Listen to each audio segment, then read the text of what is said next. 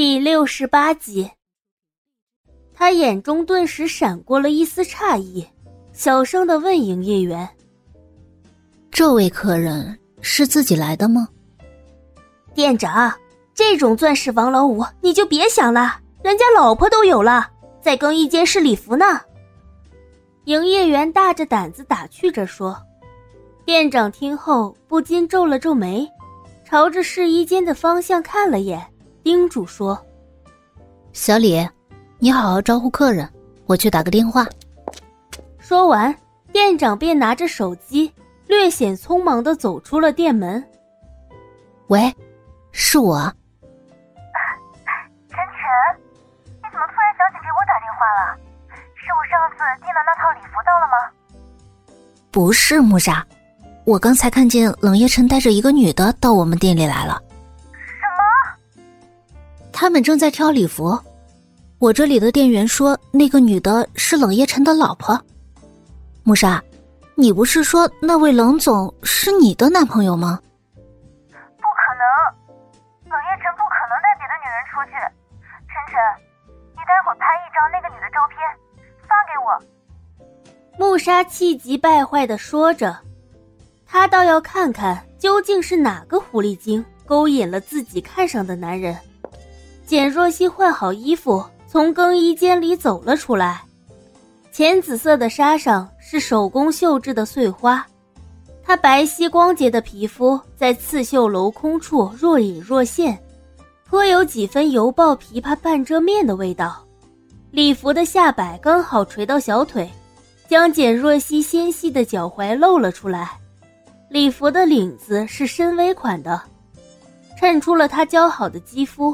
也增添了几分妩媚和性感，营业员在心中暗暗赞叹了一声。他之前并不觉得眼前的简若曦有多么漂亮，但毕竟人靠衣，马靠鞍。当简若曦换了这身衣服后，他这才发现对方是个大美人，婀娜的身段，精致姣好的五官，白皙光滑的皮肤。冷夜晨闻声放下了手中的杂志。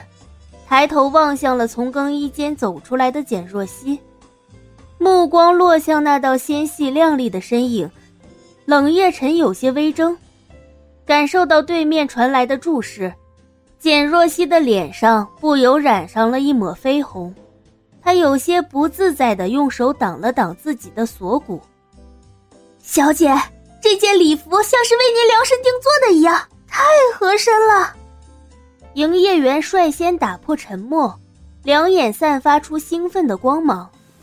冷夜晨站起身，有些不自然的将目光移到别处，轻轻的嗯了一声，算是对简若曦这件衣服的肯定。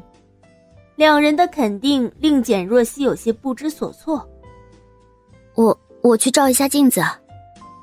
简若曦平日来穿惯了平底鞋，如今踩着这双细高跟。不免觉得走路有些艰难，快走到镜子前时，他突然脚下一崴，一个踉跄，朝着右侧倾倒了过去。他轻呼出声，下意识地闭上了双眼。预期的疼痛并没有如期而至，简若曦只觉得腰身被人拖住，身子落入了一个温暖的怀抱。他忽然意识到了什么，慌忙睁开眼睛，果然。自己此刻正在被冷夜晨圈在怀里，抬头便对上了他漆黑的眼睛，心中莫名有些慌乱。他移开了目光，脸上的温度渐渐升起，一时间竟然忘记从冷夜晨的怀中离开。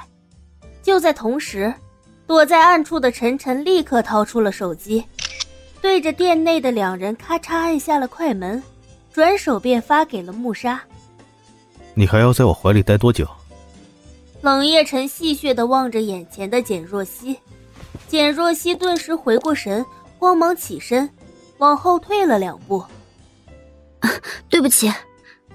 冷夜晨看着简若曦有些慌张的样子，剑眉微微一挑，就这套了。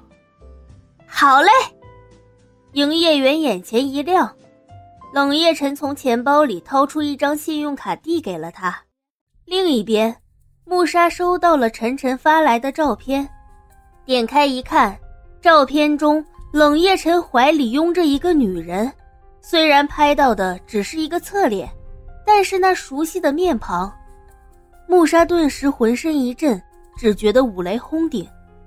冷夜晨怀里抱着的女人，就算化成灰，他穆莎也认识。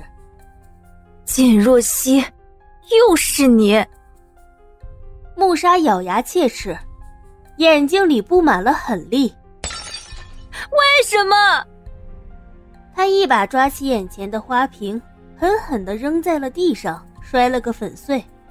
许久之后，穆莎才慢慢平复了自己激动的情绪。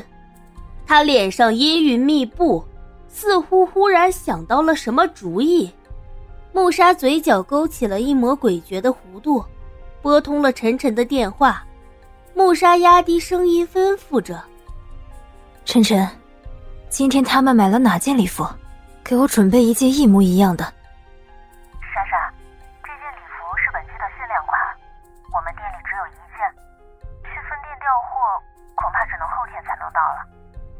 晨晨，不管怎样，明天早上我就要看到那件礼服。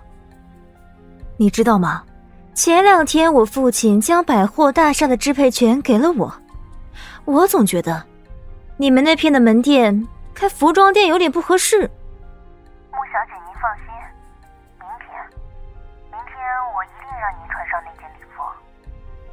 听到了这样的答复，穆莎嘴角慢慢露出满意的笑容。挂断电话，她不禁冷笑了两声：“哼，秦若曦，你给我乖乖的等着，明天我一定要让你出尽洋相。”简若曦跟着冷夜晨回到冷宅时，已经是晚上。唐宁将需要批改的文件搁置在了客厅的茶几上，望着那叠文件，冷夜晨揉了揉太阳穴。周妈，把这些文件送到我的书房，再泡一杯咖啡，等会儿送上来。说完，他便转身上了楼。简若曦知道最近冷夜晨工作繁忙，根本顾不上吃晚饭。